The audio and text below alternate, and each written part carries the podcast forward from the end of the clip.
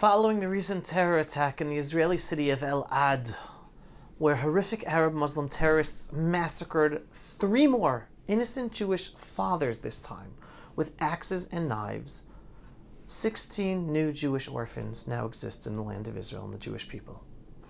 I don't know how I can keep on crying with each dead Jew killed because the Jewish people, Israel, and so many in the world prefer to ignore reality and instead tolerate total evil and enable it to continue to kill us day after day. We will overcome, but only after enough people wake up to the evil Jew hatred called Palestine that we are up against. Thankfully, the two Arab Muslim terrorists were caught, but unfortunately, there is no justice in that. But before we discuss that issue, I wanted to share with you the stories of two of the recently murdered Jewish men.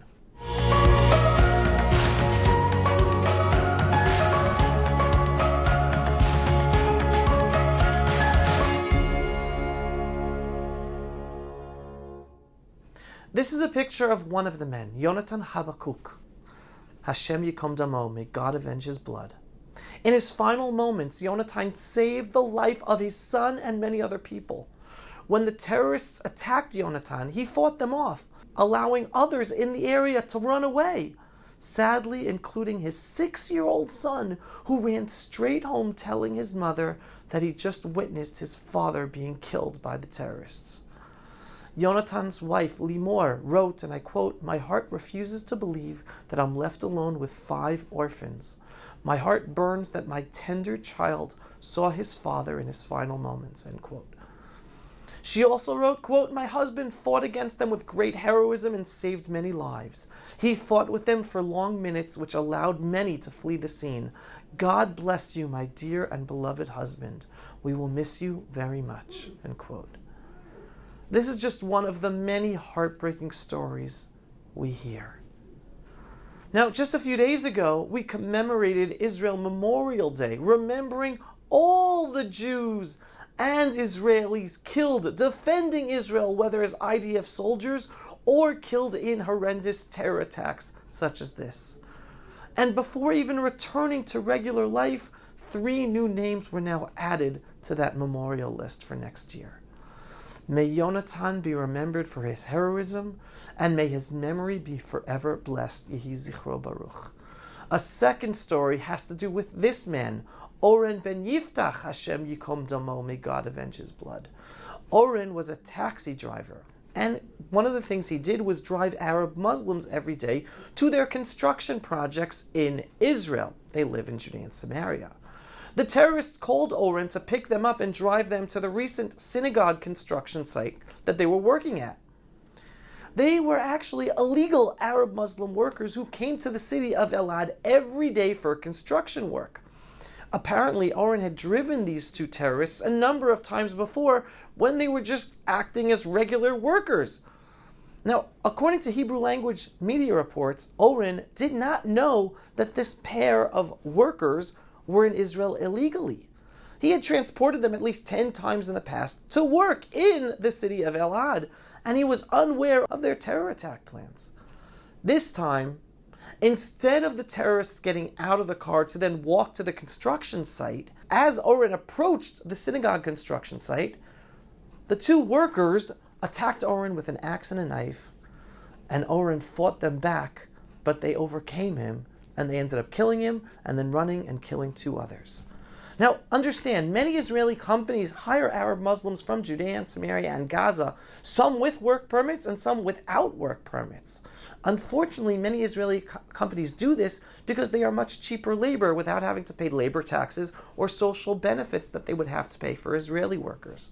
For the Arab Muslim workers from Judea and Samaria, this is a great setup because they earn much more money working for Israeli companies than they would at jobs working in Judea and Samaria or Gaza. Now, this story highlights how Israelis have to wake up and realize that we must stop relying on the cheap work labor from Judea, Samaria, and Gaza. Any day, a loyal worker who has worked for you for years can decide to wake up in the morning and go on a killing rampage like these two just did.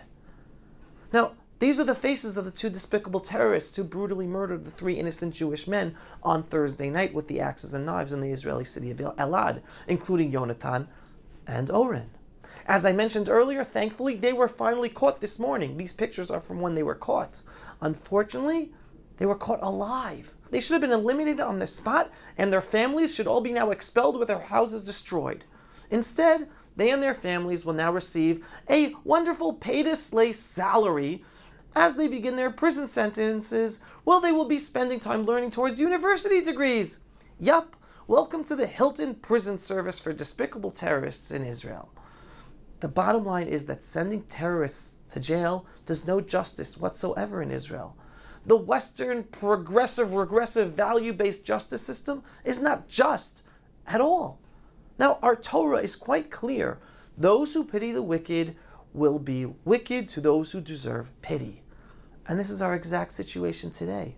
Our justice system stands by as terror victims and their families suffer with no justice as the terrorists and their families get to enjoy many financial benefits and other benefits as a result of murdering innocent Jews.